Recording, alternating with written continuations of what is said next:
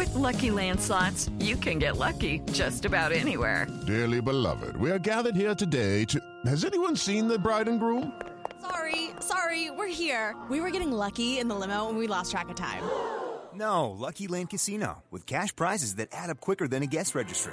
In that case, I pronounce you lucky. Play for free at LuckyLandSlots.com. Daily bonuses are waiting. No purchase necessary. Void were prohibited by law. 18 plus. Terms and conditions apply. See website for details.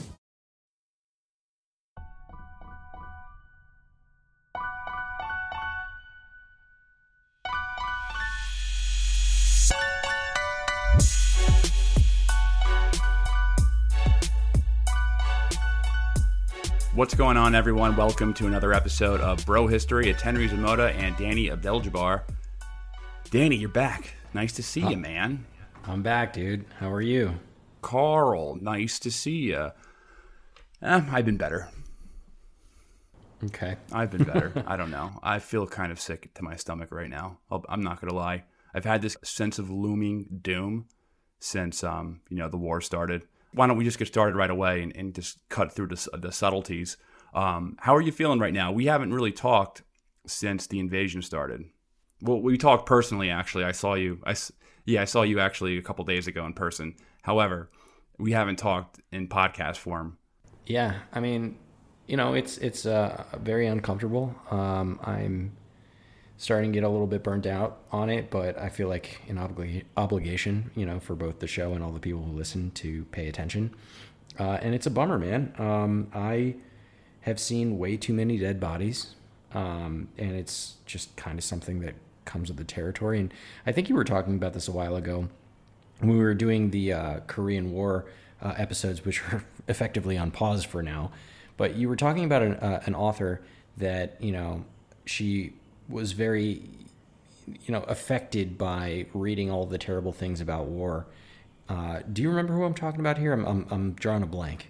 the author of Rape of Nanking, Iris Chang. So I, I think she had some other issues as well, but I don't think doing the research for the Rape of Nanking helped her psychological state, and she unfortunately committed suicide um, in between because she wrote the Rape of Nanking, and then she was in the process of writing another book um, about some of the Japanese war crimes in the Philippines. And I think in that, while she was researching that book, is when she took her life.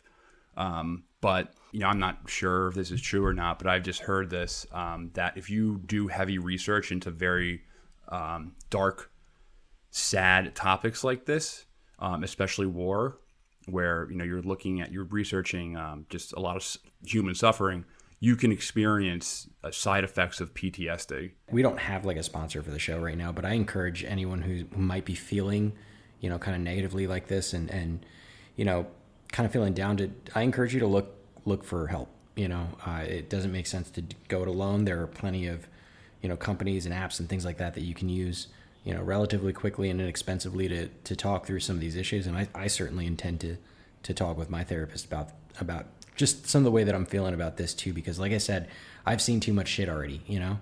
And what's crazy about doing the research for this, um, you know, as it relates to the author that you just mentioned, is that, you know, one thing that we get is live, all the time updates about how gruesome and terrible war is. And, and we've covered plenty of war. I mean, like, you know, I remember I felt the same way when we were covering Yemen, and I felt the same way when we were covering Syria, you know. Uh, but there's just something about this that seems so in my face for some reason, uh, and it's starting to starting to get to me a little bit. Well, I can tell you why. It's because you're not looking for it; it's just being shoved in your face. So you know you have to actively search for information on the war in Yemen or the war in well, Syria was actually very um, in your face as well. And you know the the videos and stuff that were coming out of the Syrian war were there was a lot more. There was a lot more. Like pretty much every single guy had a phone on him, and then there were real brutal things that were filmed, and they were all over the internet. You're not really getting that here. Um, you know, you're seeing the aftermath of a of a shelling or something like that, but you're not really seeing the same uh, theatric killing that ISIS did during the Syrian war. I was just gonna say I, I'll stumble across some article about you know some shelling somewhere, and I'm just like, let me read about this, and then suddenly I stumble upon a video of a car exploding or some shit like that, and it's just it's very unsettling. You know, Yeah. like I, f- I feel like I'll click on something and now I'm just worried to click on shit because I feel like who's who's who am I going to see this dead now? You know, and it's it's Yeah. very uncomfortable. Well, do yourself a favor and, and uh, take a step back from it. Looking at that type of stuff is not going to help you at all. It's not going to help you understand. You know that stuff is going on. You know it's war, so that stuff is obviously going on. You don't need to track it and look at the videos. Um, you can you can honestly just assume that is happening on the ground. But honestly, you know, my I, I've been actively avoiding looking at videos like that. I really don't have. Uh, I really don't have the desire to or even really follow the war that closely. Um, I've just been looking at high level stuff like you know um, the maps and how they're changing and and um, just very high level things uh, rather than get bogged down because there's very little information that's coming out. Pretty much most of the information is coming out as propaganda from both sides. The reason why there's an extra layer of tension here is not for obvious reasons. It's because the United States can possibly get pulled into a war and this. This is like the the closest that we've ever had to uh, being pulled into a major nuclear war in, in our lifetime. This is how our parents grew up, essentially, like having those uh, those school time like nuclear drills, the dive and duck or whatever they called it, hiding under your desk. So I feel like we're living through that again because I mean, right now, I feel like everything that our foreign policy establishment's doing right now is, is trying to make it worse. So, did you see this? I want to touch on this. So, um, Blinken announced that the U.S. would allow the Poles to transfer its stock of Soviet era MiGs to Ukraine. Yeah, I have been reading a lot about this, but i- is this now like confirmed? Is this like new information from like today or, or yesterday or how that old was yesterday, and Anthony Blinken he went out and said, "Well, you know, you know, we've we confirmed with with Poland that you know they have a big stockpile of um, you know Soviet era planes that Ukrainians can can um, can pilot." And uh, because you know their experience, the, the Ukrainian pilots, they have you know the old Soviet aircraft. Um, so he was saying that they could possibly use those or they can have Ukrainian I'm not exactly clear how that would work if Ukrainian pilots would go to Poland and fly out of Poland or if they would transport the planes to Ukraine which also seems pretty crazy and it also seems like those planes wouldn't even be able to find a landing strip before they were shot down um, the the Russians have actually um, I did see this that they they unrolled the uh, the S400 and that was the first There's- time they've there's ever used so- it in combat. There's so many factors right now because you know there's there's the the point that you pointed out earlier. I, I read about this um, rumor that we would be transferring some over, and in return the U.S. would be giving the Polish um, like American jets and you know to replace them. But you know Russia and specifically Putin are now saying that any any planes that take off from you know any other third country and go into and do any operations in Ukraine would be considered uh, that country entering into the war and would make their you know airfields fair game for shelling, which is scary. Um, but it's also kind of like a double standard because isn't Belarus doing the same shit with Russia, right? Like they're letting Russian troops and, you know, sorties fly out of their country and that's totally cool, but you know, if somebody else does it's not, you know. The the other point that's that's crazy about this, and you also said this, is that there's probably not a lot of good airspace or uh, airstrips, I should say, in Ukraine to use. Maybe maybe in the far west, uh, there are some that are that can be utilized, but they'd be immediate targets for things like the S 400. And I know that um, we recently have seen uh, Russia banging out their good jets, uh, and some of them are getting shot down. Maybe we'll talk about that as well. Um, it seems like it's stepping up a little bit in terms of like weaponry. It looks like the, the, the first wave of grunts uh, is over, and we're kind of shifting into a new phase where they're starting to use the good shit. Uh, and I'm wondering how that plays out. But um, maybe we could just pull this back because I, I, feel like we have so many things to talk about today, and, and I just want to make it clear. I think this episode is going to be mostly, you know, a lot of stuff that we've been talking about in our Slack channel and Patreon. So requested content, and we weighed out actually whether we or not we want to drop that catalog episode that we already have recorded and edited on the Korean War that fe- features Syngman Rhee. But I think, you know, obviously, given the circumstances, it would be better for us to continue our coverage on the situation in Ukraine. So, uh, just a quick programming note if you're a fan of the show and you've been listening for a while and you want us to cover a particular topic, a really great way to do that would be to join our Patreon. Uh, and you'll get access to our awesome Slack account uh, where we've been doing a lot of chatting on this particular subject. There's so much material that you can read on there, and you can just request things that you want us to talk about. But, you know, from there, what are some of the things that you think you want to talk about, Henry? The obvious thing I want to talk about first is just the craziness right now of what the U.S. is doing right now to make this war as bad as possible. And I just want to come out and say that no, I do I do not support the invasion before someone starts labeling me a Putin apologist. No, I do not support the invasion and I think uh, Putin is a cold gangster. But nevertheless, what the US is doing right now is just encouraging the Ukrainians to die. And I think we definitely underestimated the Ukrainian army. You know, they're probably the second or third largest military in Europe right now, or the third best uh, military in Europe. So they are doing really well. They're punching above their weight class, but like, don't let all of the the media confuse people. Like, the Russians have the pure advantage of this, and a lot of Westerners see this as like a game, and um, just the recklessness of that. And then we're talking about insurgencies, like creating an insurgency if Russia starts to occupy the country. We're talking about turning the country into Afghanistan or Syria. Just like sink that in. Like we're talking about transforming this country into a battleground that takes the lives of hundreds of thousands of people. You're going to fund resistance fighters. You're going to have foreign fighters from all over the world come in there, which are which is already happening. I'm getting real um, what's the word I'm looking for? Moderate rebel vibes from the for, the idea of foreign fighters, right? Like the idea is that we go ahead and support an insurgency, and then it gets co-opted by some of the nasties, because you know. I, I give props to the people who legitimately want to help Ukraine militarily, and they're not crazy. Maybe they're Ukrainian from abroad. Maybe you know I don't know. Maybe they can provide expertise and they truly just want to help. But let's be real people who volunteer to go across the world to fight in a foreign war that they don't have a strong tie to uh, takes a certain kind of person. A lot of times it's a collection of the world's losers who travel right. and, and, fight these wars. And, um, you know, my worry is that I'm not going to, I'm, I'm going to be careful with my words because we're in an extra heated political climate right now.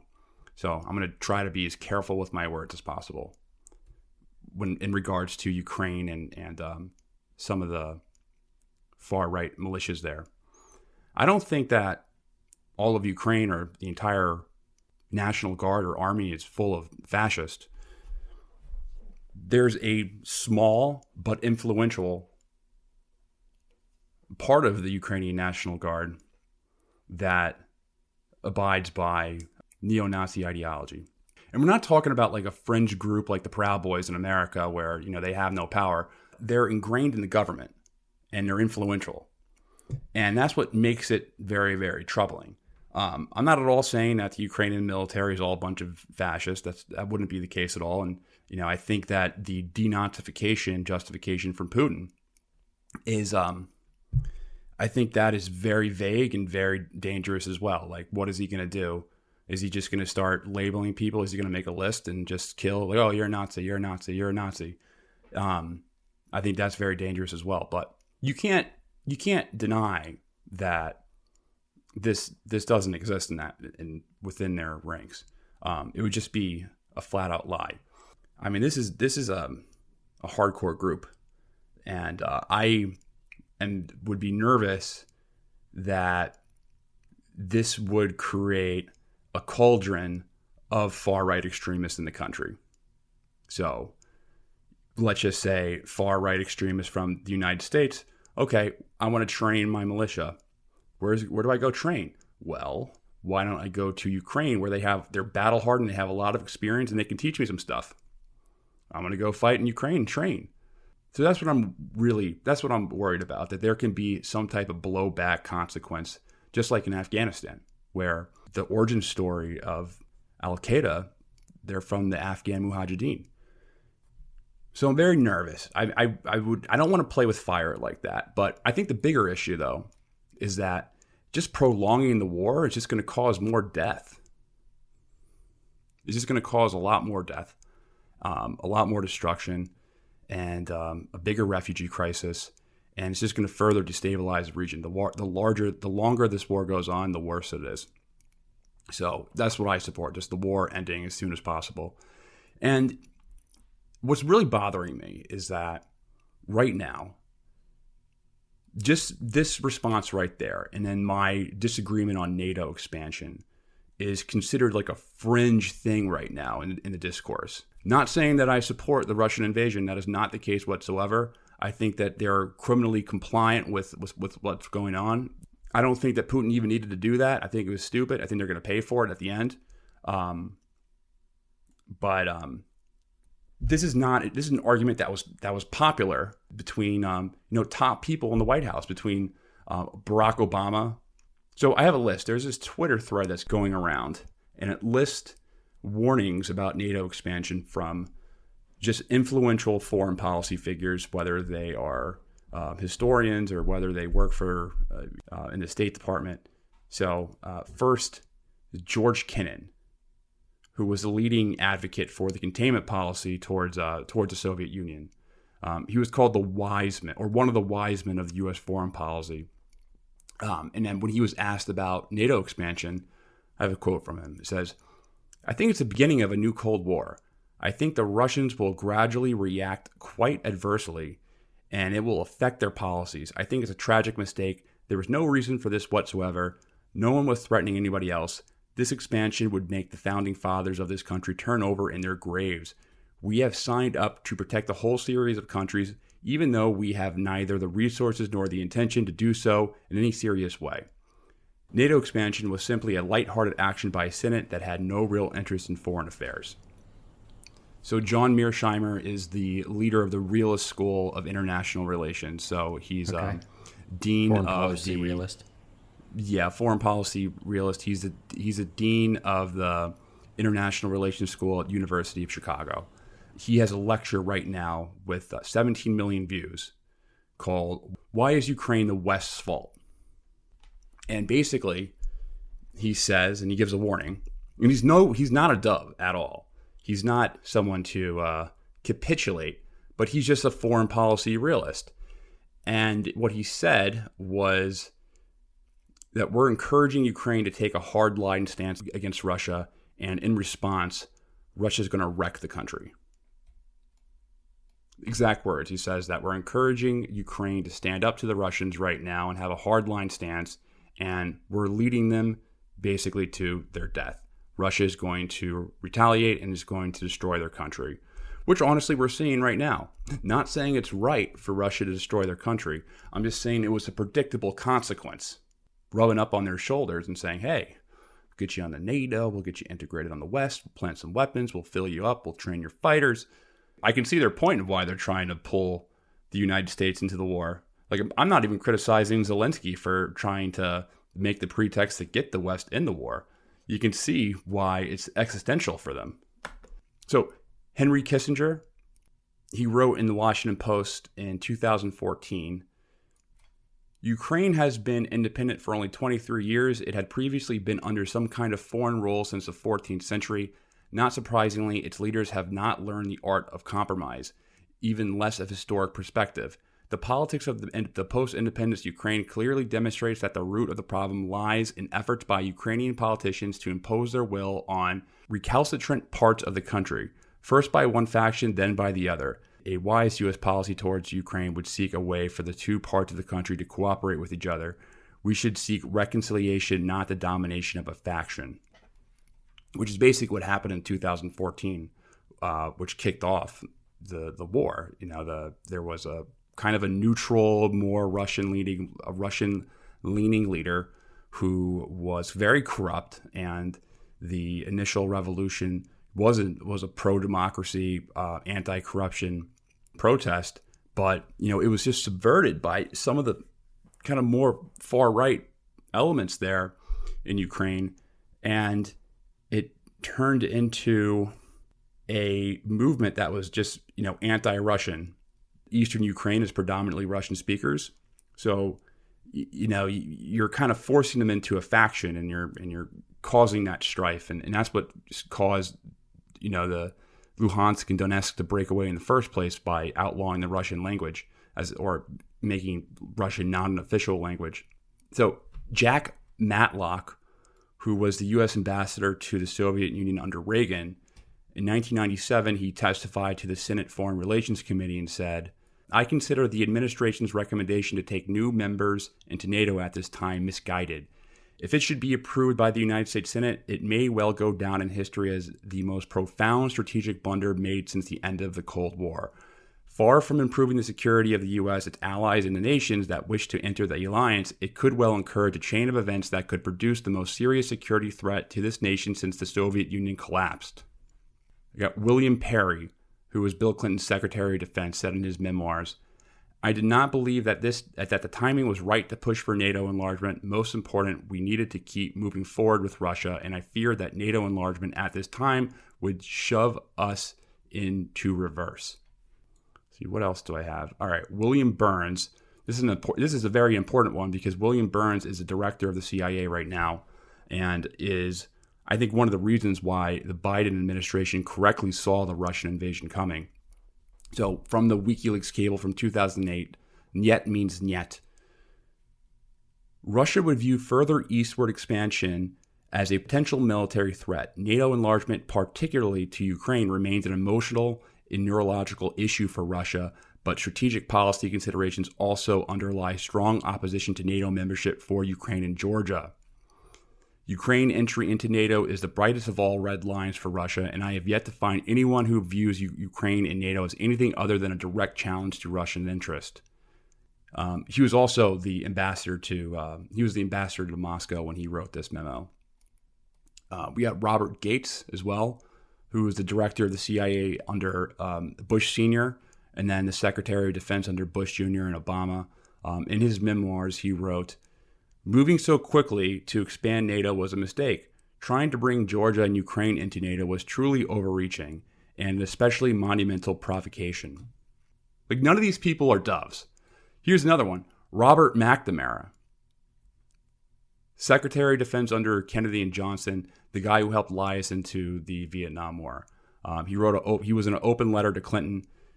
U.S. led effort to expand NATO is a policy error of historic proportion and would foster instability in Europe. Yeah, the reason why I'm listing all of these people is because none of these people are, are like anti war doves or anything like that. These are all people who believe in like the US security state. All of them saw this coming as a consequence for expanding eastward after the fall of the Soviet Union. Um, yeah, I mean, I, find it so, really fascinating, and, and I'm I'm just trying to parse through some of this because you know it's easy it's easy to look backwards like like hindsight is 2020 right? And so it does seem like all these folks have have you know predetermined that this was going to happen. Um, and you know I, I just wonder about it because this is i don't know how to explain myself here.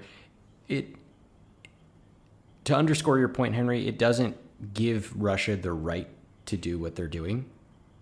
But I think this context helps because, you know, to another point you're making, we're kind of pumping them up. We're pumping up the Ukrainians and we're saying, like, yeah, go get them. And they don't stand a chance. And we're not going to do anything militarily because we're not stupid, you know? It would take quite a quite a big line to be crossed by Russia for us to for us or NATO or anyone else to to get involved and again, I I don't want to. I, don't want to say that that Putin's doing the right thing here. He's doing absolutely the wrong thing, the worst possible thing. Yeah, let me but reiterate that I do not support the invasion of Ukraine by Russia. Right. it, it's just a total tragedy. It's a tragedy for all the parties involved. Uh, Russia, like just like the average Russian citizen, Ukraine, um, all the surrounding states are going to be destabilized. Mm-hmm. The global economy is going to be wrecked. Prices of commodities are going to rise. Um, the prices of food are going to rise globally. It is just a disaster. And if you're really concerned about, let's just say, if you are from the realist school and you know you want to say, um, you know, China is our big security threat, this is just going to push Russia and China Russia and together, China and you can together. see that. Mhm. It seems like Xi Jinping gave Putin the okay to invade. Seems Well- like he pretty clearly said, "Hey, I'm going to do this," and he's like, "All right, make it quick." That's how I imagine that happened. Well, that's that's an interesting segue, Henry, and, and I want to bring up uh, a topic that was brought up in our in one of the threads in Slack surrounding the interactions between China and Russia regarding the war. And I kind of also want to expand on this a little bit and just talk generally speaking about all the other nations who have either outright supported the Russian invasion or who have notably abstained from denouncing Russia's actions in the recent UN vote. And you know what's interesting about this topic, I think, is that our media definitely makes it look like Russia is all alone in this particular war, uh, and that in a vacuum they're just being incredibly evil.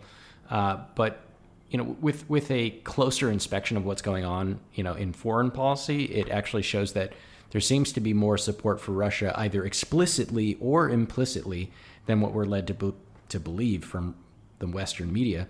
Uh, and I want to be careful here to draw a distinction between abstaining and denouncing Russia outright.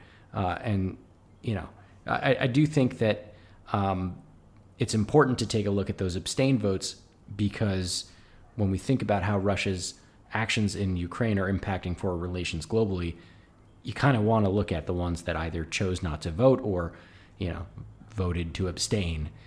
Uh, okay, so some context uh, for what I'm talking about here. On March 2nd, just a couple days ago, it's the 7th today. So five days ago, the United Nations General Assembly they overwhelmingly voted to reprimand Russia for invading Ukraine, and they also demanded that they that fighting stop and that Russia withdrew its military. And the vote was in favor by 141 nations, so it's a lot, the overwhelming majority, and five nations uh, decided to reject that um, that premise. And notably, though, there were 35 abstentions, which means that 35 countries decided neither to reprimand Russia nor support Russia. Um, so here's a full list of all the countries who abstained uh, in alphabetical order. So Algeria, Angola, Armenia, Bangladesh, Bolivia, Burundi, Central African Republic, China, Congo, Cuba, El Salvador, Equatorial Guinea, India, Iran, Iraq, Kazakhstan, Kyrgyzstan, Laos, Madagascar, Mali, Mongolia, Mozambique, Namibia, Nicaragua, Pakistan, Senegal, South Africa, South Sudan, uh, Sri Lanka, Sudan, uh, Tajikistan, uh, Tanzania, Uganda, Vietnam, and Zimbabwe. And you So can actually add to this. Sorry? So the emerging world. the yeah effectively the emerging world. There's also some interesting ones here uh, people who chose not to vote at all right? Um, and uh, azerbaijan burkina faso cameroon eswatini ethiopia guinea guinea-bissau morocco togo turkmenistan uzbekistan and venezuela. But i think venezuela actually couldn't vote because they didn't pay their un dues. So so there's that.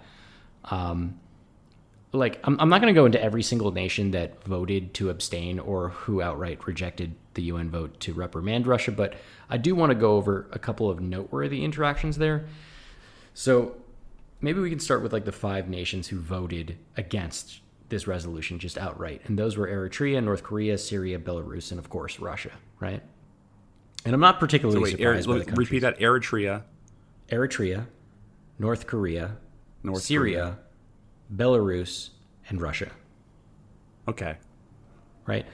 Like I said, I'm not I'm not surprised by this list, except for maybe Eritrea. I don't quite understand the relationship between them and Russia uh, just yet, but that that was I Well, guess a well, standout. well there. they're basically like North Korea and Africa. yeah, basically. Um, Now, Russia and they're a real are obvious, garrison right? state. They're a real garrison state that is um, that is um, kind of isolated from the rest of the world. It's interesting Mm-hmm. because they recently created relationship. They made diplomatic ties back with Ethiopia, um, which we had talked about, but that was like in an effort to take down like a certain you know the Tigray region. Um, Mm-hmm. But I don't know. Maybe I haven't really looked into their relationship with Russia, but it may be because um, they purchase weapons from them. I'm assuming Mm-hmm. that's probably it. They buy weapons from Russia. Yeah, and and to to kind of close that loop, Ethiopia chose not to vote at all. Yeah, which is Right. interesting because Ethiopia, out of the, out of um, all the African nations, they have the well, they had the cl- one of the closest relationships with the United States. Um, but there seems to be some tension as of re- as of late because of the war there. That's right, which is still ongoing, which is nuts. mainly because there was a change in leadership. But I, we're going to get too far into that. I don't want to. We, we have a lot of episodes that cover the Ethiopian War. Um, Right. Listen to them. I think they're they're pretty they're pretty important. Um, but uh, Yeah. yeah, go on. Sorry. Our bodies come in different shapes and sizes, so doesn't it make sense that our weight loss plans should too?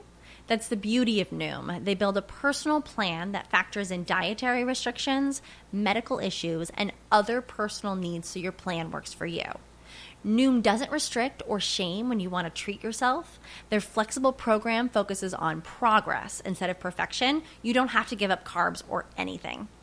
And with their daily lessons, you can learn something new about your food choices every day. After just a few days of using the app, I learned how to recognize cues for overeating and how to choose the right foods to feel full. Stay focused on what's important to you with Noom's psychology and biology based approach. Sign up for your trial today at Noom.com. That's N O O M dot com and check out Noom's first ever cookbook, The Noom Kitchen, for a hundred healthy and delicious recipes to promote better living. Available to buy now wherever books are sold. Want to learn how you can make smarter decisions with your money? Well, I've got the podcast for you. I'm Sean Pyles, and I host NerdWallet's Smart Money Podcast. On our show, we help listeners like you make the most of your finances. I sit down with NerdWallet's team of nerds, personal finance experts in credit cards, banking, investing, and more. We answer your real-world money questions and break down the latest personal finance news. The nerds will give you the clarity you need by cutting through the clutter and misinformation in today's world of personal finance. We don't promote get rich quick schemes or hype unrealistic side hustles. Instead, we offer practical knowledge that you can apply in your everyday life. You'll learn about strategies to help you build your wealth, invest wisely, shop for financial products, and plan for major life events. And you'll walk away with the confidence you need to ensure that your money is always working as hard as you are. So turn to the nerds to answer your real world money questions and get insights that can help you make the smartest financial decisions for your life. Listen to NerdWallet's Smart Money Podcast wherever you get your podcasts. So obviously, Russia and Belarus make sense. Duh, they're going to vote no. Uh, North Korea making the list doesn't surprise me, but I think, in my opinion, it's more of them feeling left out of the news cycle. you know, they've been firing a bunch of rockets into the sea to get some attention again. So, not surprised by North Korea, but I want to dig into some of the other votes, uh, specifically the uh, the abstention. I want to start with India. So, India their abstention kind of makes sense to me you know, because the relationship that they have with Russia has been getting stronger over the years.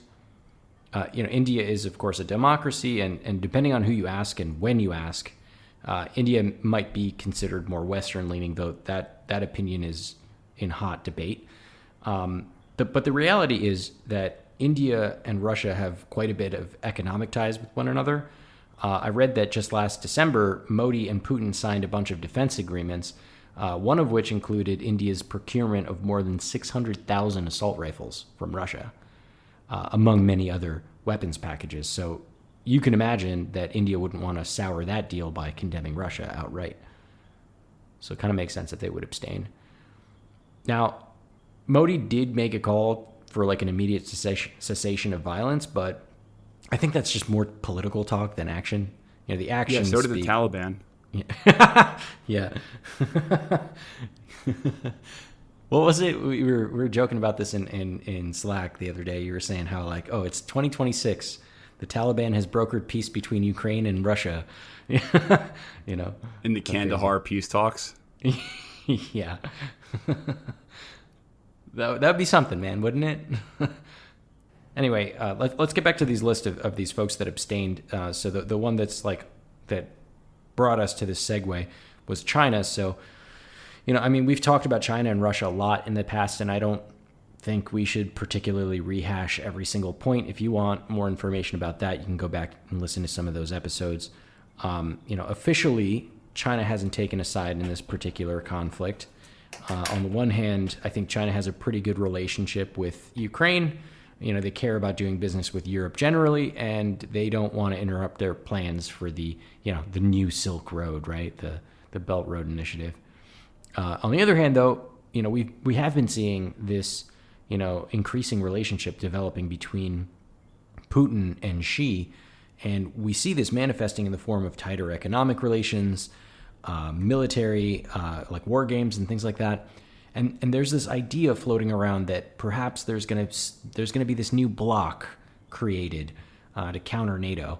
And there's some evidence of this, uh, you know, by an agreement that was signed uh, just on February 4th of this year between China and Russia, and and it declared a kind of a creation of a kind of like new world order, if you will, right? That they described, uh, and it was like a partnership without limits, you know, where they can agree uh, uh, on know, certain foreign policy uh, objectives, and one of those objectives was that Ukraine should remain out of NATO. Uh, and maybe this was the green light that Russia needed to go ahead with the invasion. And I think you, you pointed it out a, a few episodes ago, uh, but there was some rumors that Russia held off on this invasion until after the Beijing Olympics. You know, I, I, personally haven't seen any concrete evidence of this, but the idea certainly does make sense considering the relationship that they have together. Um, but one thing that we saw just this week uh, is an increase in purchase of wheat from Russia. So China is going to be, you know, consuming a lot more Russian product here, and this part is obviously very important because Russia basically boxed into a wall, you know, from all these sanctions, you know, economically speaking, and you know, they're probably sitting on a whole lot of perishable product, you know, like food products like wheat. Um, now, I'm not a farmer. I don't know what the shelf life of wheat is. I know you can store it in a silo, but you know, generally speaking, it's food, and if you don't use it, you lose it. So, you know, this is kind of an important lifeline, you know, for Russia. You know, while it copes with the many economic impacts of the sanctions that were placed on them. And what's interesting about this whole situation is that while China did abstain from directly condemning Russia's invasion, you know, in that Security Council vote on Sunday, they also declined to directly support it. And that kind of puts them in a good position and not get caught with their pants down if this blows up in Russia's face. On the other hand, it also puts them in the position to not upset Russia if it goes well for Russia. They're playing their cards right, in my opinion. Yeah, they're being Machiavellian about it. Yeah. Couple other ones. Um, so UAE, uh, they abstained, uh, which is pretty interesting uh, because they happen to be part of OPEC, right? So R- Russia has been making a lot of strides in fostering that relationship with the UAE, and I think it seems to be paying off for them because now them and and some other nations like Qatar and Saudi Arabia also voted to abstain. They also happen to be oil producing countries. So as far as like the, remember that video of um, hmm? of MBS like right after he killed Jamal Khashoggi or had Jamal Khashoggi killed, Putin saw him at the I think it was at the G12. He's like, "Hey, what's up?" They give like a very warm pound and hug. Yeah, I do remember that. It was right after, and everyone was like, "How is it's like like how will um, how will Mohammed bin Salman be treated after the brutal murder of journalist Jamal Khashoggi?" And everyone's like, "Will he be Putin's isolated? Like, Yo, what's will good, bro?" Talk to him. And then Putin's like, "Hey, what up? Daps what's up, man? Yeah, you killed journalists. I killed journalists." yeah, yeah, I remember that. And and you know that that's good context. You killed your first journalist, man. I killed a bunch of them.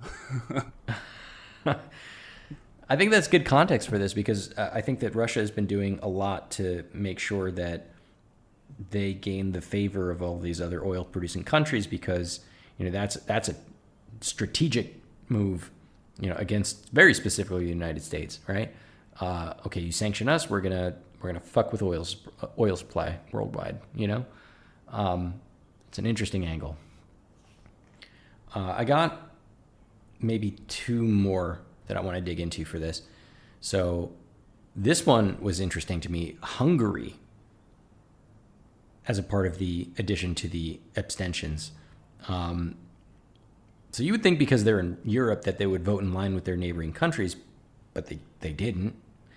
And something I learned uh, about them that I'd love to dig into a little bit deeper in the future is that apparently before this war, there were some other countries in Europe who had similar issues with Ukraine around the rights of their respective ethnic minorities that were living in Ukraine.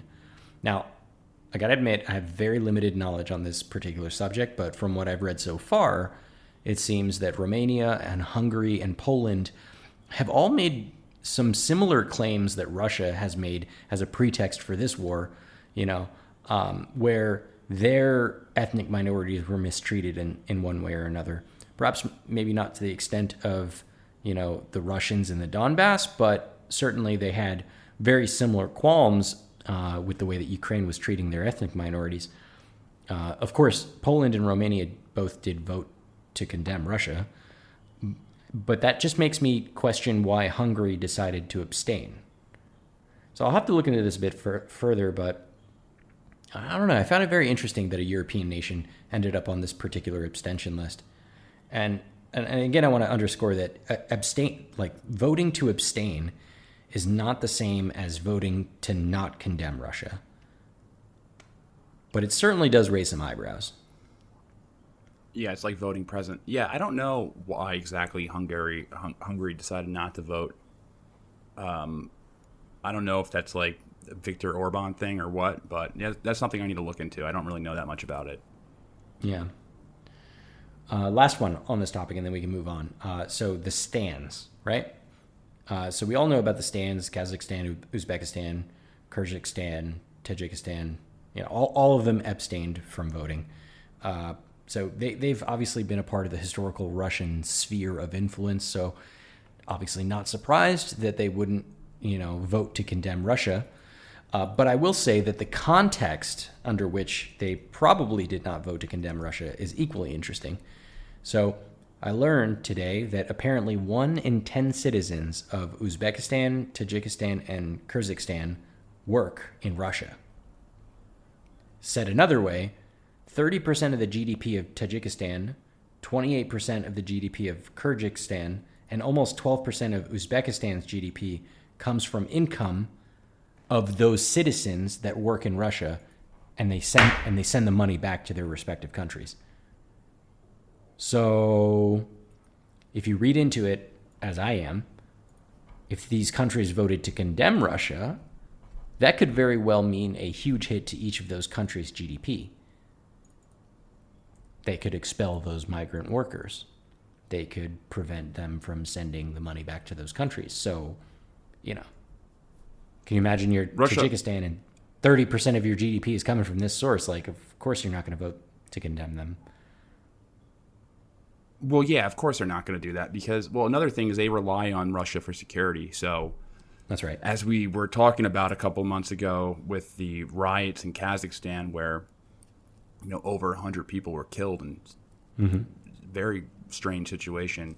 It was the right. um, the CSTO the um, basically it's like the Russian version of NATO. It's a military alliance between um, mainly um, you know Russia, um, Kazakhstan, um, Armenia. Um, I think I have full list of members right here. Forgetting all of them. Belarus, uh, Kyrgyzstan, Tajikistan. Yeah, so you know the countries you had just mentioned, the stands.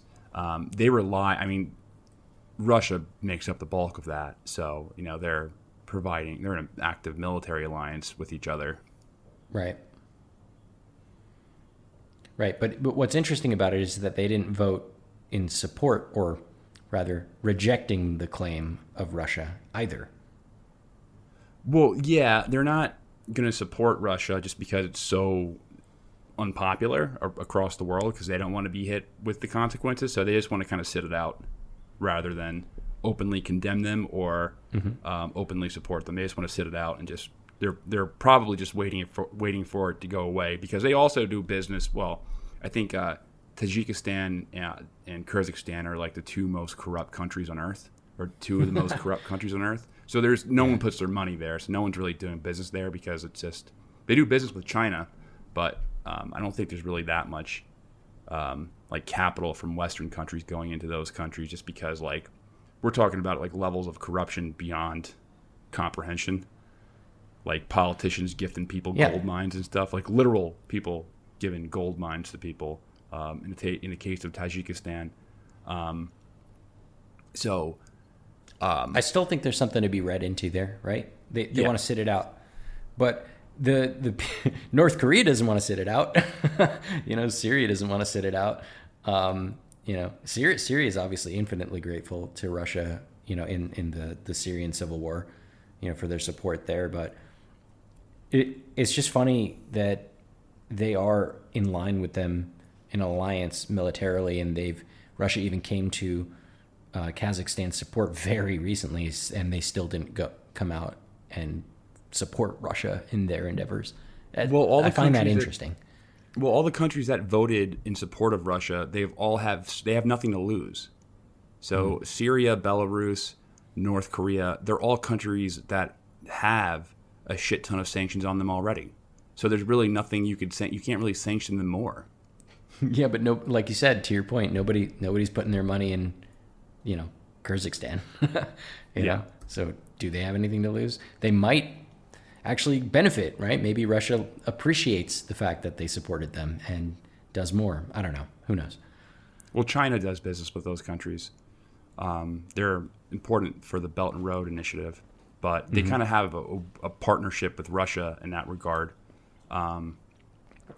I want to talk about something else, um, if you don't mind. Uh, there, there's this one thing that a uh, uh, one of our Patreon members had pointed out to me and reminded me that when we spoke about China invading Taiwan, that I reviewed a study of how and when they they could do it, and one of the points was that you know there's there's a very limited window on which China could invade Taiwan because of the weather patterns.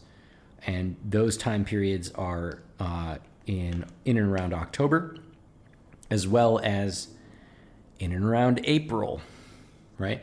And so he pointed out and made an interesting connection that, oh well, what if China's waiting until that window to jump in? Because there there's you know before the the war actually started, there's been a lot of these like you know armchair geopolitical you know ideas that say that oh China's gonna jump into Taiwan at the same time that Russia invades Ukraine, um, which is half baked in, in a certain capacity. But at this point, now I'm starting to think about it again uh, because we are coming up to April, and you know the the seas are calming there.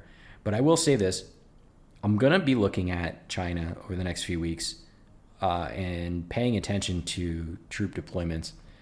One very important point that I point out in, in our episode on China invading Taiwan is that we would see it coming a mile away. And if there's anything to be learned about this invasion in Ukraine, it's that when you start stacking a shit ton of troops on the border, it's not just for funsies. So I'll be watching that. What do you think? Well, you know, I was burnt once with that, so Yeah. you were more right than I was in predicting the invasion. I psyched myself out and said, "Nah, they're not going to do it." Anyway, yeah. So I'll be I'll be watching this. Um, I just thought it was an interesting like line of reasoning. Uh, if they're aligned in any way, then it I guess it would make sense and it would happen fairly soon. The thing about that is that it's not going to happen overnight, and we're gonna see we're gonna see it. We're gonna see it happening a mile away. So I'll be paying attention. And uh, you know, if you're out there and you want to join the Patreon and you start seeing evidence of troop movements on the east coast of China, like please let me know. I'd love to take a look at it because that's going to be a, a little pet project of mine. So far, I've found nothing. So, um, here's another interesting story. Uh, so, um, a question that came up in our Slack was, you know, do you think Putin, uh, Putin's power might be uh, weakening? Uh, and this question was directly related to you know the worldwide sanctions against Russian oligarchs and rich guys and stuff like that. And you know we've seen I think in the last week or so a lot of news coming out about how these oligarchs are being treated in the wake of this conflict. As a matter of fact, you know just as it started, one of the first episodes that we recorded as it was happening, I was like, what is sanctioning a bunch of rich guys going to do about the war? Um, I still kind of feel that way, to, to be clear. But, you know, now we're actually seeing stuff happening. You know, we're seeing things like oligarchs not being able to fly around in their private jets, you know, to and from countries, uh, not being able to access money in foreign banks, getting their yachts commandeered, you name it. Like, a bunch of stuff is actually coming out and happening. And I have, I have some information that I want to Okay. bring up.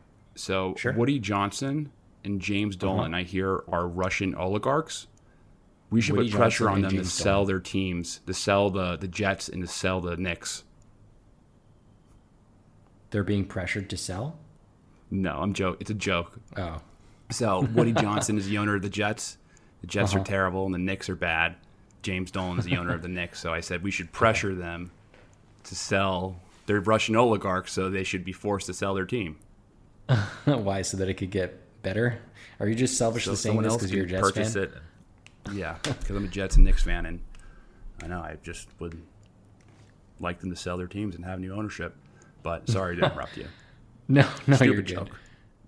joke. Uh, okay, so so where was I? Uh, yeah, the question. Okay, so the question on people's minds is is whether or not these sanctions are making a difference.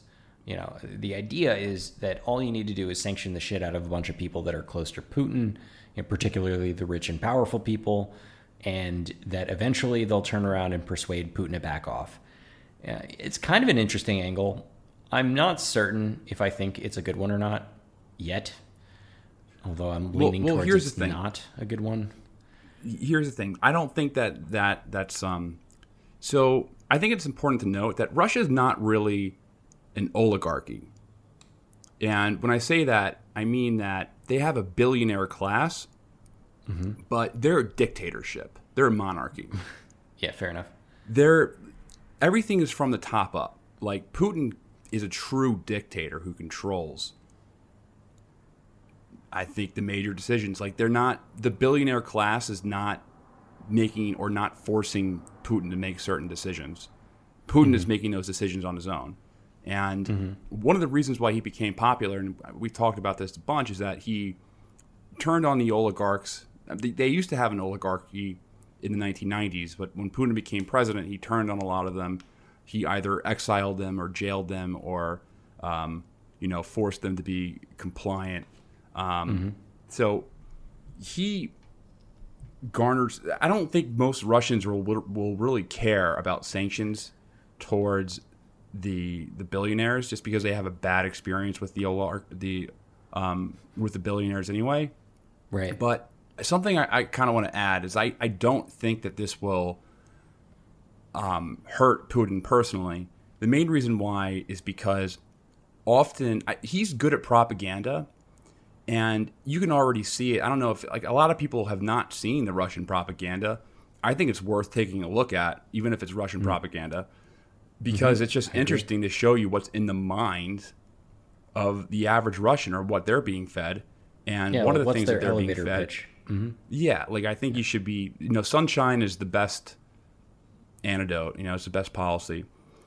Um, I think a lot of Russians support the war, and they know how to. I think he knows how to turn this policy into us against the war, us against the world. Absolutely, I agree. So often when you see san- like hardcore sanctions hit countries, it actually empowers regimes instead of um, instead of causing um, right. It gives them like it gives them ammo. because yeah, it gives them ammo. they can say like, "Hey, they hate us because we're Russians." You know, they're, this is an attack on the Russian people. Right. So I think that I this mean, will Iran most likely, does the same thing, right? exactly. No, Iran is the to a same certain- way. I mean, to a certain extent, North Korea does too, but that they're an interesting exception. But yeah, I mean, every time we sanction Iran, they're just like, oh, look at these fucking Americans. They're being dicks again, right? We're Iranians. Let's unite, right? Um, Nevertheless, I still want to take a look at like what's going on with these oligarchs because the idea is that you know maximum pressure on these on these oligarchs and then maybe it'll make an impact. I mean, because legitimately they do have a lot of money and you know they might not have the ear of Putin in the way that many people believe that they do, but they certainly have an impact on the economy and therefore you know the Russian people and maybe maybe that has enough impact to, to make a difference. So let's just take a look at some of the oligarchs that have been put under these severe sanctions and just see where they're at today. Um, so there's this one I'm sure you're probably familiar with Russian tycoon Oleg Deripaska, right? Uh, and he was known to be very close with Vladimir Putin. And he recently called for the war in Ukraine to be stopped as soon as possible. That happened today, March 7th, on Twitter.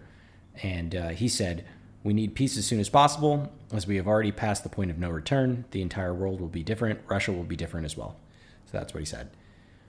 Um, also, today, uh, in a statement addressed to some steel workers in a factory, uh, this tycoon Vladimir Lisin uh, said that lives lost in Ukraine uh, is a tragedy and that it was hard to justify, and that he called for peaceful diplomatic efforts to solve the conflict. Just yesterday, uh, a wealthy Russian businessman, Oleg Tinkov, uh, announced publicly that this one's interesting. He announced publicly that he is no longer a billionaire. Apparently, he lost a shit ton of money after all these sanctions that were imposed on him, you know, over the war in Ukraine. And he also, interestingly enough, he asked the media to stop calling him an oligarch, which is kind of a boohoo moment, I think. Um, and well, I think it's fair. I think that's fair because oligarchy is just a term. It means rule by a few. Right, and but but I I, I don't it's, think it's just kind of a word we use for billionaires.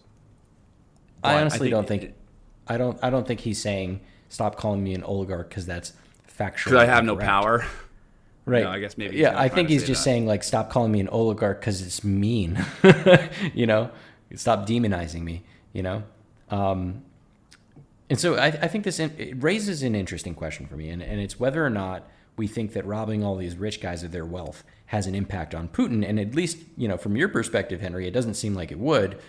You know, and you know, Russia's invasion in Ukraine, I'm just not certain, just like you, that that sanctioning these people will have any impact on on the on this current conflict. But I can certainly understand the logic, right? Uh, you apply maximum pressure to those that are around Putin, and the idea there being that you know if enough of them try to call in a favor, so to speak, with Putin, maybe it makes a little impact, right?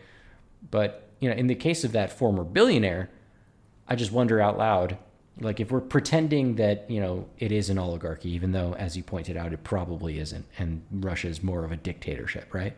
And they don't actually have as much power as we think they do. But let's pretend that they do. For this particular former billionaire, I wonder if Putin would even care anymore what this guy has to say. You know, after all, the guy just lost the majority of his money, and and therefore all of his power. How much influence could he possibly have anymore? I think you'll you'll find this fascinating, Henry. It's just the way that we've chosen the particular oligarchs to be sanctioned, and it's a little trouble troubling. I remember right in the beginning when we announced sanctions, I talked to you about it on the show. I'm like, okay, so we picked a handful of Russian oligarchs to sanction, but not Putin. I mean, we eventually did sanction Putin too, but like he wasn't even on the on the on the short list for the first round. you know what I mean? Which was kind of weird. And I think you'll you'll find this part a little troubling and, and interesting.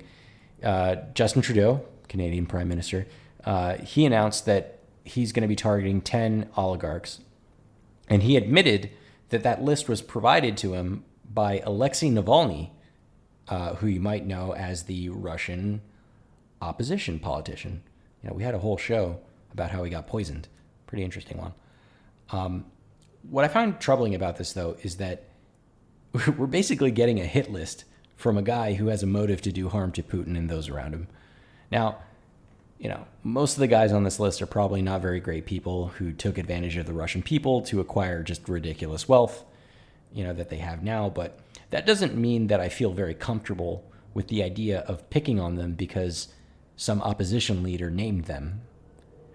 Like, think about that. Would it'd be like if Biden put us into a situation where we're invading, I don't know, Mexico or some shit, right? And in response, countries all over the world decided to ask Trump to name Americans to sanction. Yeah, like he'd probably have a few people on that list that would be relevant to target for sanctions. But you got to believe that there's also a couple people on that list that he just had a personal vendetta against. You know? So Rosie, super... Hillary, Hillary. oh man, you know what I mean? Like it, it's just weird, and I'm not super comfortable with the idea entirely. And I, and and that's coming from from a guy who's fairly liberal. You know, like I'm I'm all for taxing the rich and and you know that stuff, but something doesn't sit super well with me about targeting random individuals for sanctions by asking the opposition to name them. Yeah, um, that is that is pretty weird. But I'm honestly more troubled by just like the the. I think that what the sanctions could end up doing is turning Russia into just like the Russian population into like a closed, paranoid society mm-hmm. where they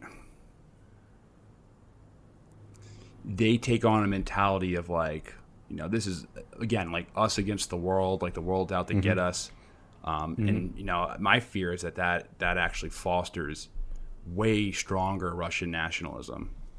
Mm-hmm. Mm-hmm. Dangerous dangerous types. And and and just to just to peel it back and and just focus specifically on this particular scenario this this war i think you know i had the thought that the idea of these sanctions you know just the idea of the sanction, not even the sanction itself. I thought that that might have been enough to prevent Putin from going any farther than the Donbass, but here we are. You know, they're all over the place. And there's also this idea that Russia, and specifically Putin, believed that the West was going to find a reason to sanction them anyway. You know, and that kind of takes the edge off of the threat of sanctioning in general. And and and it is the case that you know a couple of oligarchs just you know getting sanctions, that's just kind of like collateral damage rather than something that could have a major impact on the decision making in Russia.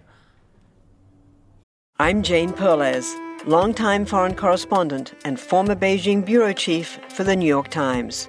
I've been a foreign correspondent in lots of places Somalia, Indonesia, Pakistan, but nowhere as important to the world as China. I mean, China is not dropping anti democratic paratroopers into Montana. But of course, we did see things like the weather balloon slash spy balloon riveting the whole country for a week. This is Face Off, an eight part series in which we'll take you behind the scenes to key moments in the tumultuous US China relationship. We'll speak with a diplomat, a spy, a tech reporter, a US admiral, even Yo Yo Ma. Plus, my pal and noted China historian Rana Mitter joins the conversation. We'll look at what's driving the two nations apart and explore whether anything can help bring them back together. Face Off launches April 9th.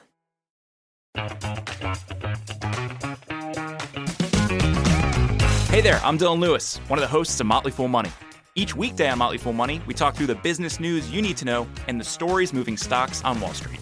On weekends, we dive into the industries shaping tomorrow and host the experts, authors, and executives that understand them.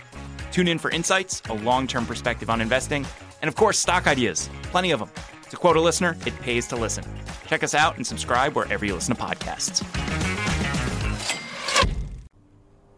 Yeah, well, yeah. I guess you know, I the biggest thing is that they're being removed from the you know the global banking system, and you know, I think what that could potentially do is just um, force the need for alternative banking systems to be created. I mean, that's kind of what we're starting to see between Russia and China. They're already developing that. So there are ways around the sanctions. Anyhow, there are they there are, and then you have to also realize that Russia is is um, energy and food um, independent, meaning they're not buying. They're not like Iraq, where you know Iraq was energy dependent, but um, yeah, but now they can't get iPhones or IKEA desks anymore. Did you hear about that? They'll be able to. They'll. I know. I know. Not IKEA. I know that was a big deal for IKEA because a lot of their business is in Russia. Yeah. Um, which I did not know at all, but I don't know. They'll probably find ways to get i- iPhones on the black market. They'll make their own cheap desks. They'll make their own cheap desks, and I, I have no doubt there are going to be ways to find get phones into Russia, iPhones into Russia in the no black doubt. market. I mean, No I think doubt. this is just going to might create even be parallel Apple. markets. It might even be Apple, right? They start just selling this their own de- black market phones. This is definitely going to cause a lot of um, economic hardship for the average Russian person, but Yeah. I mean, I think this is this, this is also going to cause a lot of economic hardship for people across the entire world. Um, That's right. They have the advantage of being food and, and um, energy dependent. Like the point I was trying to make was that Iraq, they weren't food dependent, and so those sanctions um, led to people starving to death. Russia's not in the same situation as, as a country like Iraq was in the 1990s. Um, And even those those sanctions on Saddam Hussein, they didn't work. They didn't those those sanctions didn't cause regime change. It was it wasn't Yeah. until the U.S. invaded and literally captured him in a cave. I mean that's when the regime changed. So I just don't think that is a successful outcome. I think people are expecting there to be or hoping that there's some popular revolution because of the living conditions or there is like an internal coup that goes on there's all there's already uh, rumors there was a rumor which you know it seemed very unlikely that uh, uh, Sergei Shoigu was planning a coup against Vladimir Putin and they're like oh Yeah. Sergei their defense minister Mhm. it ended, ended up not being true or I mean maybe I didn't confirm if it wasn't true or not but it just seemed very far-fetched um, so I think people expecting that to happen, I, I don't. I mean, I just don't. Hey, I'm not. I guess I'm not a, the the best um, prognosticator. That's the word, right? Yeah. Prognosticator of what's going on in Russia, but I don't think if you're hoping for that, I don't think it's going to happen. Like I don't think there's going to be a coup against Putin. Yeah, I mean, even if there was, I think that that kind of raises a bunch of other interesting questions. You know, violent change of of leadership doesn't always work out very well. I mean, when in 2014 when the the Euromaidan stuff happened and you know the leadership changed in Ukraine, look where we're at now. You know, for better or for worse, things happen, right? Yeah, Shit changes. You never know. Yeah. You never know what freak behind the guy that you dislike is going to show up afterwards. Mm-hmm. And not to say that Zelensky's a freak or anything like that, but the decisions that Zelensky Poroshenko was a freak. Yeah, he certainly was. The decisions still that he is a made, freak. for better or for worse, I think, you know, had an impact on on where we are today. So maybe we can jump topics because we're getting kind of close to the uh, you know end of our discussion here, and there's still so many other interesting little news stories that I wanted to go over, but. I wanted to chat really quickly with you about the humanitarian corridors. Have you been following any of the news on this lately? Not, I haven't really been um, keeping track of them too much. I know that there's like opposite claims. I haven't looked into Mhm. them. I, from what I've seen, both stories seem like propaganda. The the Mhm. pro-Ukrainian and the pro-Russian side.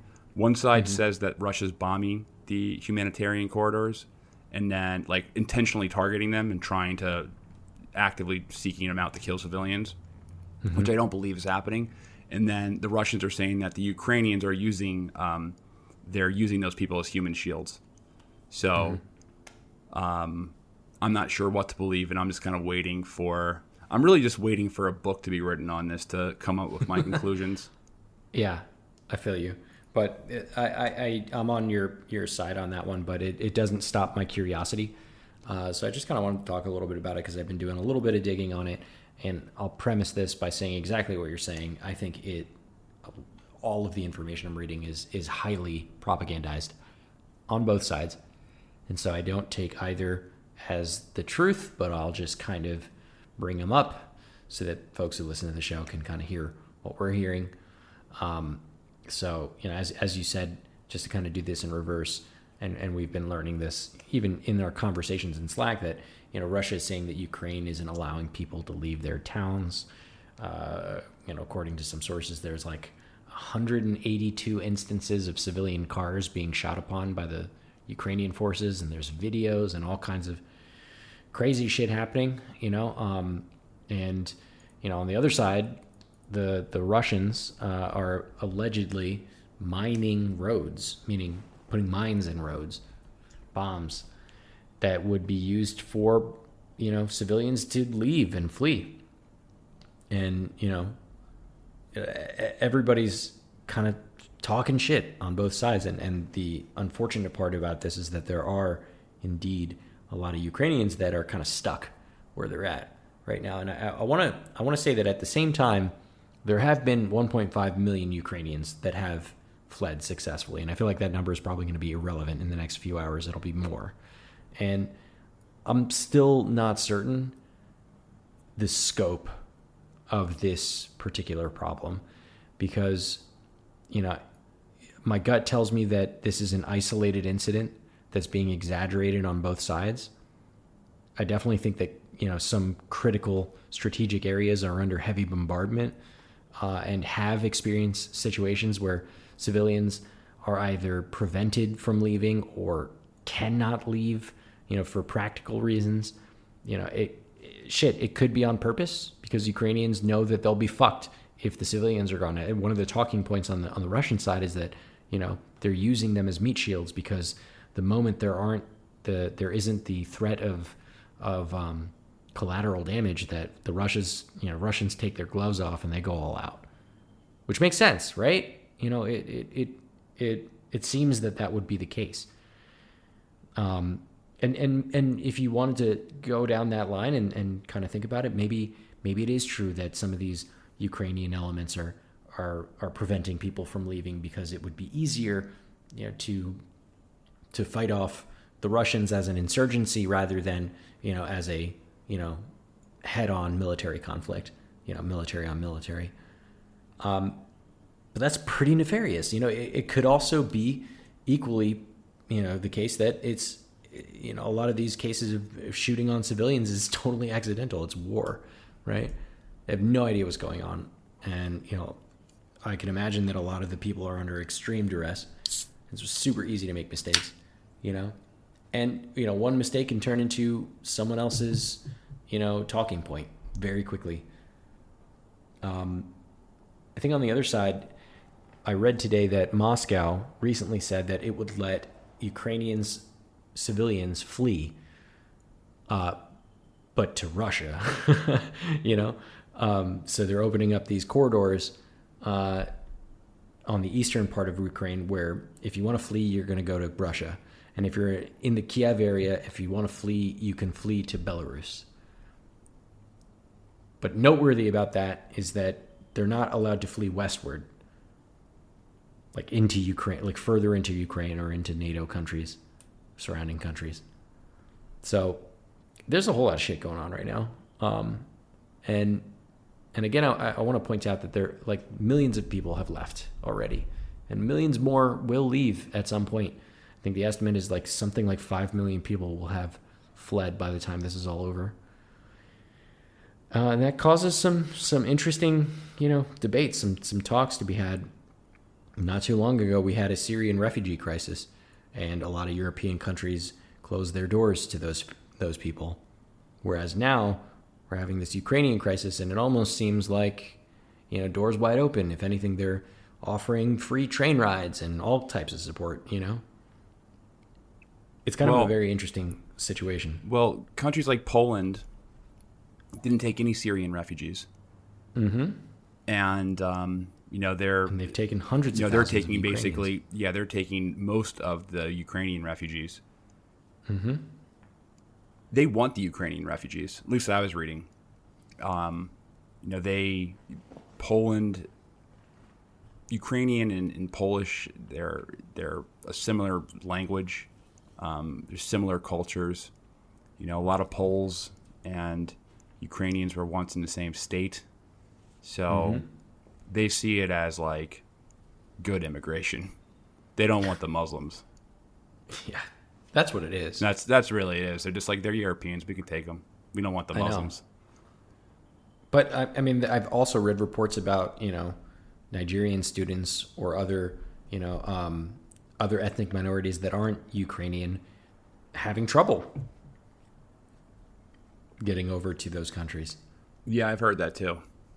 You know, for for reasons that uh, you know um, at the at face value feel just like straight up racism. You know. Hey man, I agree. again, I think that I I agree. Have you seen the coverage on this at all? Like just like some of the more outlandish coverage from like the BBC. Yeah.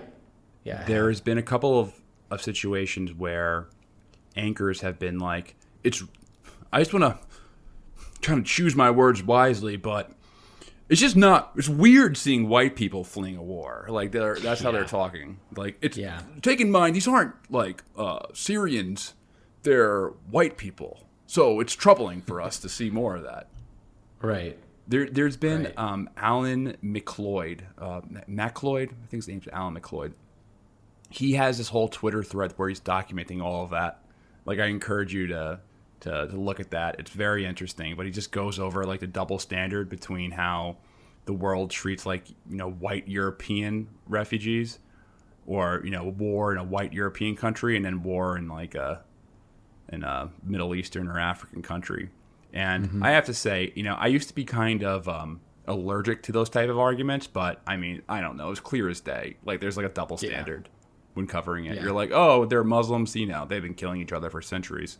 Oh, this is so uncivilized. How do, how does a, it's troublesome seeing a blue-eyed baby as a Yeah, that one guy. The one guy was like, "Yeah, you don't, you don't. It's not every day that you see like a blonde-haired, blue-eyed refugee, and it's like, wow, bro." There was this one person on I don't know what network it was, but I don't know if it was like one of the far right people they were interviewing or what, but this Ukrainian guy is like, My heart breaks seeing these blonde hair, blue eyed white children run. Like you're, you're like, Oh, Yeah. that's weird. I mean that's sad. Of course it's uh, horrible seeing any child in a you know, be removed from his home. And um but obviously I'm not trying to be facetious and you're not trying to be facetious at all. These people are going through tremendous pain and suffering and their Right. lives are shattered. Don't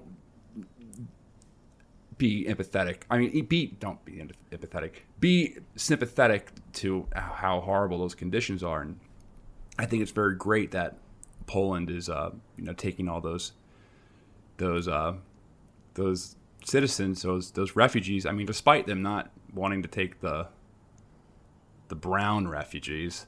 Um, Right. I mean, still good they're taking these refugees. Um, yeah, yeah. You got, you got to take it for what is for what. I'm not going to be like, "Hey, Poland, you can't take those refugees because you didn't take the refugees from from the Middle East." right. Um, I mean, these people need somewhere to go, and, and and like I think a lot of the Ukrainians prefer to go to Poland than to England just because it's an easier transition for them. For sure. They'd also There's more- prefer to go to Poland than to go to Russia, which which is what makes this announcement, this recent announcement by Moscow, kind of wild. You know, they're like, yeah, sure, you can you can flee, but you have to go to a hostile country. you know, it seems like like that's not an answer. Yeah, I know. That's not that's not a good faith you know act. Um, but then again, you, you like you, I've seen the reports about apparently Ukrainians firing on their own citizens for trying to leave. You know, so I feel like everybody's fucked up right now. Everyone's being a dick. That's war, man. They're all bad. Every, I mean, it's. I think we just we um, look at war like an Avengers movie, Mm-hmm. and um, you know we don't. People need to process like the reality is that you know a lot of people are dying. A lot of people are dying, based off like Yeah. just the casualty numbers I've seen. A lot of people are dying, and um, it's awful it's very awful and you know every single soldier that dies despite being either russian or ukrainian i mean that's like a family that doesn't have their dad anymore or Yeah. a mom who just lost her son like it's just very Mhm. sad like that's why i just want the war to end as soon as possible Yep. and just so there's a Mhm. peace settlement and i really don't want there to be some like long-term insurgency where more people die and there's more death and destruction. And I really don't want to see Kiev be destroyed. Like I, I would hate if the Russians started really taking the gloves off and obliterating Kiev. Like Kiev is a historic city where my my grand my family's from Kiev on my dad's side. Mm-hmm. My my grandfather is from Kiev. Um, he's not Ukrainian. He was Polish, but he was a Pole in Kiev, and um, I don't want to see that city destroyed. I don't want to see any city destroyed, but that would just be like an awful thing to see, like this historic. Um, you know, one of the, I mean, Kiev was considered one of the the three great cities in Russia. It was, um, it was um, Moscow, Kiev, and Odessa were considered the three great cities of Russia. Odessa and Mhm. Kiev are both part of Ukraine. Right. Uh, the least they are Ukraine, the Ukraine, or Ukraine. You know, it's Mhm. funny. I've been listening to these lectures by John, um, by like these older people, um, John Mearsheimer and Ray McGovern. And the older someone is, the more often they'll use the word the Ukraine Mhm. rather than Ukraine, because the Ukraine was a region in Russia, like the like an historic region, like the Ukraine, and I then see. Ukraine is I the see. nation. So you hear Mhm. people say the Ukraine all the time, and more often than not, it's the it's the, the region. The excuse me, the Ukraine is is um used by older people who are you know used to the Soviet Union and, and the Ukraine being a region rather than like a nation state. Right. Kind of like the South. Yeah, the South, South. Mm-hmm. Well, I've got one last thing, and this is uh, something that I thought was just kind of disgusting, but also a little bit funny. Um, I'm going to regret saying that in a second. There was a meme that uh, somebody posted in Slack that got me interested because I wanted to read the actual thing, and it and it I'll just read it to you. It's kind of like one of those. Um, it was, it's like in a comic book uh, uh, format, and you know, there's a guy, and he says, "Hey, corporate press, how's it going?" And then the next cell is, uh, you know, a screenshot of a Huffington Post uh, article that reads, the headline is, "Could a small nuclear war reverse global warming?" And then you know, it's just like the cell of the guy, and then the cell of a guy again, saying, "Jesus Christ." And it's it's really crazy. Um, and and I think this is kind of like on the back of everyone's minds. You know, everyone thinks that shit. We're on the brink of a nuclear war, and and you know, I fucking hope not. But um, I went back and I found the It's in the back of my mind, man. It's on. It's um. I've never been more like scared of uh, anything in international relations in my life. Mm-hmm. Mm-hmm.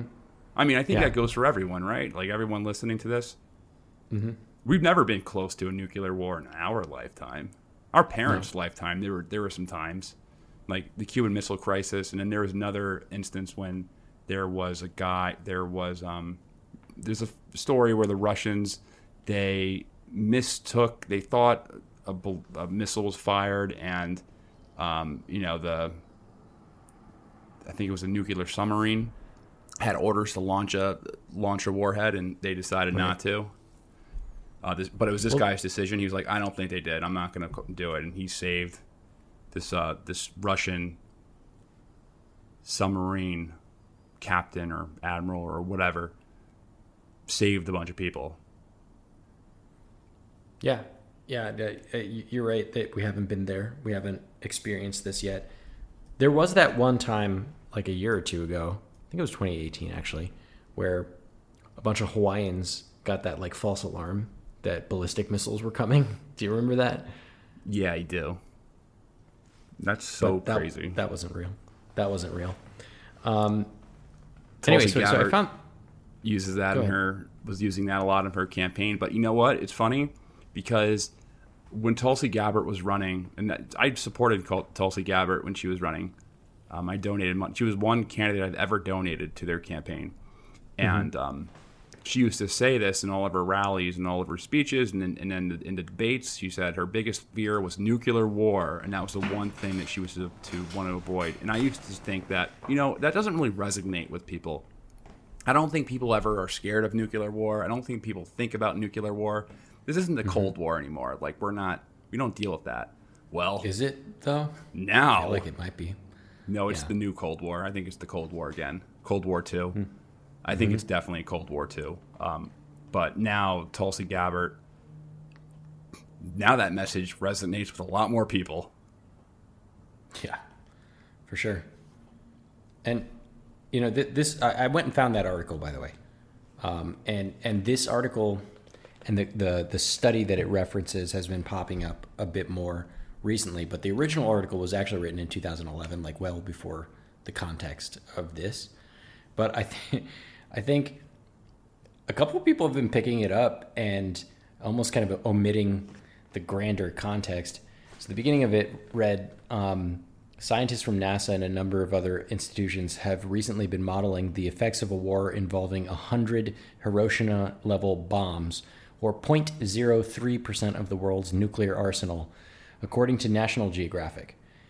The research suggests that a mil- that 5 million metric tons of black carbon would be swept up into the lowest part of the atmosphere. The result, according to NASA climate models, could actually be global cooling. And what's weird is that in the dark corners of the internet, I'm actually seeing some weird global climate people cheerleading this. Saying like, "Hey, let's let's let's get into a little mini nuclear war that we can we can do a hundred bombs. And I'm just like, oh my god, you're fucking crazy.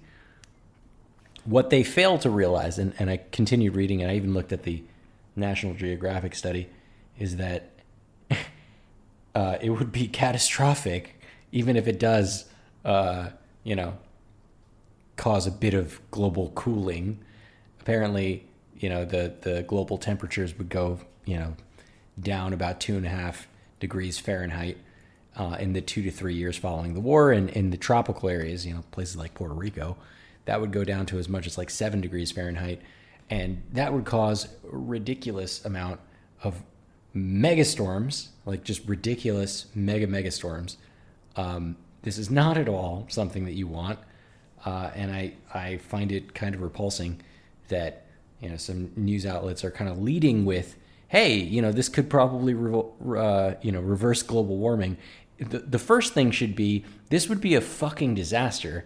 you know, like the the article's titles shouldn't be as clickbaity as it is. But I don't know. I found that I found that interesting. I wanted to clear the Eight air. reasons why nuclear war is good. Jesus Christ. Yeah, man. Yeah. I don't think I don't think there's any circumstance where nuclear war is good.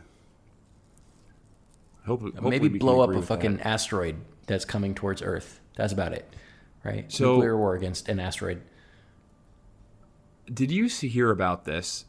So this is interesting that because no one's really paying attention to the Russian propaganda, Mhm. and I think it, I think you should, but it's like being blocked out completely, and it's worth looking at. But um, there, I guess the Russian like daily military briefings, they're done by a um, a guy named Igor Konashenkov and he does these YouTube videos or videos for the Russian public about the military and how they're doing and all this stuff. And today, or it was yes, may have been yesterday, he had made a statement that. So one of them was that the Russia destroyed the entire Ukrainian air force. Um, another one was that he threatened to that the Russians threatened to. Um, they well they accused Romania of hosting some Ukrainian fighter jets, and they threatened Romania. To- They said they were Mhm. going to bomb their airspace. Mhm. Um, but then they made claims that the Ukraine or Ukraine was building biological weapons, and they had proof that the United States was funding these biological weapons. Mhm. And they said they had the documentation that will come out. They have the documents that will Got the come documents out right here, time. Russia. so it's inter- another thing that's really interesting is that everyone's like talking about false flags right now, and that's what I'm really concerned Uh-huh. about, like some kind of horrible attack. that happens in, in Ukraine, Mhm. and one side blaming the other to, um, you know, either, I guess in, in Russia's case, you know, further justify the war, and in Ukraine's case, um, get other states involved in the war. Um, I find that real scary that this is this, these conversations are going on. I don't know. What are your thoughts? because if if that's making its way into the talking points, the propaganda, you gotta know that somebody in a dark corner somewhere has thought about this scenario or even manufacturing that scenario. I, I, I hear a lot of the same thing coming around about uh, Ukrainians trying to build nu- nuclear bombs or dirty nuclear bombs. And, you know, just red alert goes off for me. It's like, hey, this is lying us into Iraq all over again, except the Russia version. You know? Super, super easy to get people scared by saying, hey, bad man have big gun. You know what I mean? Well, Zelensky, so in his speech in Munich before the invasion, you know, he had mentioned, he's like, hey, this is actually a fair point that he made. He's like, hey, the Ukrainians, we left, we gave up our nuclear weapons in return for like economic relief, but because they did, because Ukraine had, after the disintegration of the Soviet Union, they had nuclear weapons, Mm-hmm. but they gave them up. And they gave them up in 1997, and they gave them up in return for like economic relief and stuff like that. And it was like a joint um, objective of the Russians and the United States was to de-arm them. And Right. I guess in that also- agreement that they would be de-armed, there would be some type of security uh, That's right. And That's what I was Zelensky mentioned that. So I think in Mhm. the context of him saying that, because he did say that we are, you know, maybe we'll start our own nuclear program. And, and Putin's like, hey, uh, you know, oh, that's it. uh, We got a nuclear program, um, which he shouldn't have said. If you know, on the cuff of No, it was a invasion. stupid thing to but say. But it was a fair, it was a fair point. I thought that they made because they did kind of. That is true. Like they did give up their nuclear arms in return for uh, at least tacit security guarantees. Agreements. Maybe they weren't NATO Mhm. guarantees, but I thought it was interesting. Well, it was from both. That, was that was the context of the nuclear and- weapons conversation. It was from both. It was from both the U.S. and Russia, right? Like, Yeah. that neither of them would fuck with them if they gave up these weapons. And I, I just want to put this out there in case I wasn't super clear any of the times that we have spoken about it. It would be incredibly obvious if Ukraine was building a nuclear weapon. Do they have the capability? Sure, they have. They have, you know, uh, nuclear facilities. They can get fissile material, but in order to enrich that fissile material to the levels necessary to create a weapon, weaponized plutonium or uranium, it takes not only a long time, which I don't think is on the side of the Ukrainians right now, but also it takes a lot of material. It's fairly obvious, you know? And we have watchdogs that have been watching much more hostile nations that have much greater, you know, desire to create these weapons. Um, it would be super obvious and we would see it. And so far, I haven't seen any evidence of it. And if all we have right now on the nuclear idea is that Zelensky made a gaffe and pointed out that they gave up their nukes a long time ago and that maybe they should start that process back up. If that's all we have to go on it, that's not sufficient evidence to, you know, lie to the Russian people or, or the world for that matter about justifications for going into uh, and demilitarizing Ukraine. As Yeah, far as the well- biological weapons go, that one's interesting, right? Because it, it it's not like a nuclear weapon where it takes quite a lot of time and know-how. You can do biological and chemical weapons fairly easily. They just have a guy with COVID, like in a basement in the quarantine, like Just "Oh, coughing on a bullet." weapons." We have a man Yeah. with COVID in there. right? Like they just send it. They just send a bunch of people that tested positive for the newest COVID variant, you know, to go to Russia. Yeah, like eh, I don't know, man. I get frustrated with shit like that because I have read and uh, um, that particular Russian talking point, and I've even I've even heard about you know in, in direct talks with people who are close to that, you know, um, that scenario. And I just I got to be honest, I don't I don't totally buy it right now. And maybe the reason why I don't buy it is because we've been burned so many times with the U.S. basically lying about you know an adversarial nation and their capabilities or their desire to develop these capabilities. It just seems like right out of the playbook to lie to your population about doing something that you shouldn't be doing in the first place. That's yeah, I, I agree. And I think, I don't know what the casualty numbers are in Russia. What I heard from, what I saw from the U.S. government that 45, there's been 4,500 Russian soldiers killed. I have no idea what the Ukrainian is amount is. Um, I would I would honestly expect it to be more in Ukraine, um, mm-hmm. but I mean that's a lot of people, and a lot there's a lot of people. If that's true, 4,500. That's more than we lost in the U.S. lost in Iraq. Right. So. And there's like reports of like hardware being blown up. I've seen so many columns of tanks destroyed, so many convoys, so many, you know, uh, there was just reports like today about um, these advanced Russian fighters, the Su-35s that they just put into play, being uh, excuse me Su-34s, you know, being put into play that have been shot down. There's one, you know, confirmed today, or not today, on March 5th, a couple days ago, that apparently they shot him down and they captured the the pilot. You know, so Ukraine's doing some damage, man. They're not going to. No, win, they're definitely they're but. they're hitting Russia pretty hard, but it's just that they're going to hit them hard. It's just that there's not it's not going to be enough to, to, beat the Russians. Like it's just there it's just the odds. It, the Russians had the numer the numerical uh, advantage they have the better weapon systems. They have the more updated technology, and, and it's just, you know, they they've already basically cut off Ukraine from the sea. Um, they basically have um, freed up the um, the separatist regions, the I guess the claimed territory of Luhansk and Donetsk, and uh, now they're basically circled around Kiev. I don't think that they would want to go into Western Ukraine, but at this point, it just it seems like it, it seems like the war is. Um, I don't want to say I mean, over, they, have already they've already been west of the the Dnieper vis-a-vis Belarus, right? That's how they're encircling Kiev.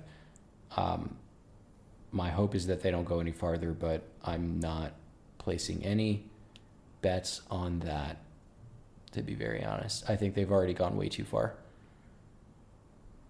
Yeah, I'm just hoping that the war ends. I'm just hoping that uh, something, some type of peace deal is made within the next. Um, I mean, as soon as possible, not within the next what, like as soon as possible. But um, mm-hmm. and I guess we'll see. There's been a couple of leaders who um, who've been trying to negotiate, including uh, Naftali Bennett, um, which is interesting. But it's hard to find a good mediator for this. Yeah. Really is. Because it seems like Putin will not talk to Zelensky. He calls him the cocaine addict. And um, I don't know, maybe Erdogan. I've been seeing his name as a potential mediator. I mean, he's a, he's a fucking nutcase too, but you know he's got a close enough relationship with Russia, and he happens to be a part of NATO. That could be a yeah. good. That could be a good option, even though I'm saying good with air quotes here. No one can see it, but you know, good option. It'd have to be like another strongman type guy. Yeah. It couldn't be like Macron. I don't know, man. I don't know. Macron's been know. trying. Maybe, Macron's met with maybe, him a couple of times. He's on. Yeah, he's, dude. He's, he's trying he's, hardest out of anyone he's one of the only ones that actually gets phone calls with Putin. Yeah, to be honest. He's been trying. I, I was hoping that maybe Naftali Bennett could do something, but I don't know. No, maybe. I mean they just it's recently be... voted to. They just recently voted to condemn Russia, so that doesn't look good for that. Yeah, and, and they also, um, in response, they voted to um, Russia as recognizing the Golan Heights as uh, Syrian. Mm-hmm. And, Which let's um, not open up that fucking can. But it's it's different. Like. Israel Israel has like a weird relationship with Russia because they actually have a lot of Russian immigrants who Right, they do. are pro Putin in some regard. Mhm. Um, but I guess it's kind of split though between. I think they just call everyone Russian who comes there, and, and I think there's a lot of immigrants from the from Ukraine, and I'm calling it the Ukraine now, um, from Ukraine and and Russia, and everyone just calls Mhm. them Russia. But it might be pretty split. Um, but it's hard. It's like a, a thin line. It's um between who's considered Russian and who's considered Ukraine because a lot of it's just like based off what your language is. Um, Yeah. And I think a lot of them are just kind of lumped together as Russian. Yeah. Maybe we should do an episode on that next. What is the borders of the borders of Ukraine and how that you know kind of like the imperial birth, not the imperial, but like the nation states of Russia and Ukraine and how they were built. And I think that would actually be valuable. And, and I was actually reading on that today, so maybe we should do something like that. Um, Definitely. We've actually kind of started that series in the past, but we never really got. You know what happened? You know what's so funny? We were doing a series on Russia, like the birth of Russia and like the nation state of Russia, and then the, um, then the conflict in Gaza happened. That's right. And then we stopped, and now this conflict has happened, and we had to stop our Korean War series which we're not going to Yeah. stop. We we have the next episode recorded already, and Just a lot of waiting for a the good notes and stuff planned for for the rest of the series. It's just that you know, people don't. People are so people are asking us to do episodes on this, so you know it's Yeah. we got to follow what what our fan base says. Um, all right, Mhm. you want to wrap this one up? Yeah, man. Okay. Thanks, guys, for listening to another episode. Be safe out there. Try not to worry too much. Do not spend all day looking at videos of people getting killed. That is not a good way to keep your sanity. So get away from your phone. And, uh, well, when you have your phone, though, make sure you rate and review Bro History on either Spotify or iTunes. And uh, join us on Patreon. You're doing a better job at pitching our Patreon, so why don't you do it? For sure. I mean, I, I think well, the bulk of this episode was just questions and resources and materials and, and ideas that were provided by, you know, the awesome members of Patreon. And, and, you know, just recently we hit a pretty big milestone in the last 30 days. 16% of all the messages that we've sent and received on Slack have happened. You know, so it's it's lighting up. The conversation is great.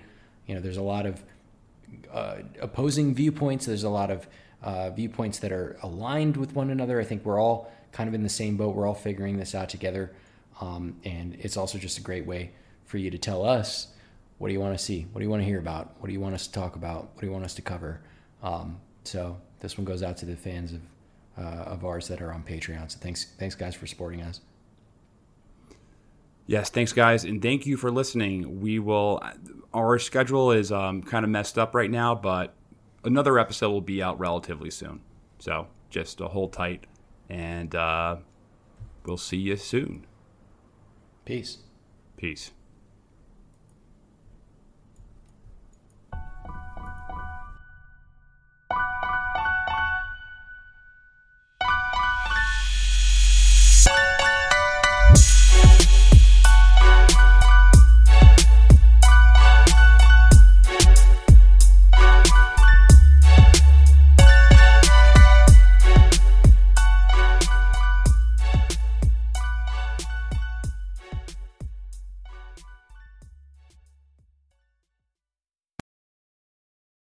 Guys, it is Ryan. I'm not sure if you know this about me, but I'm a bit of a fun fanatic when I can. I like to work, but I like fun too. It's a thing. And now the truth is out there. I can tell you about my favorite place to have fun Chumba Casino. They have hundreds of social casino style games to choose from, with new games released each week. You can play for free anytime, anywhere. And each day brings a new chance to collect daily bonuses. So join me in the fun. Sign up now at chumbacasino.com. No purchase necessary. Group. Void were prohibited by law. See terms and conditions. 18 plus.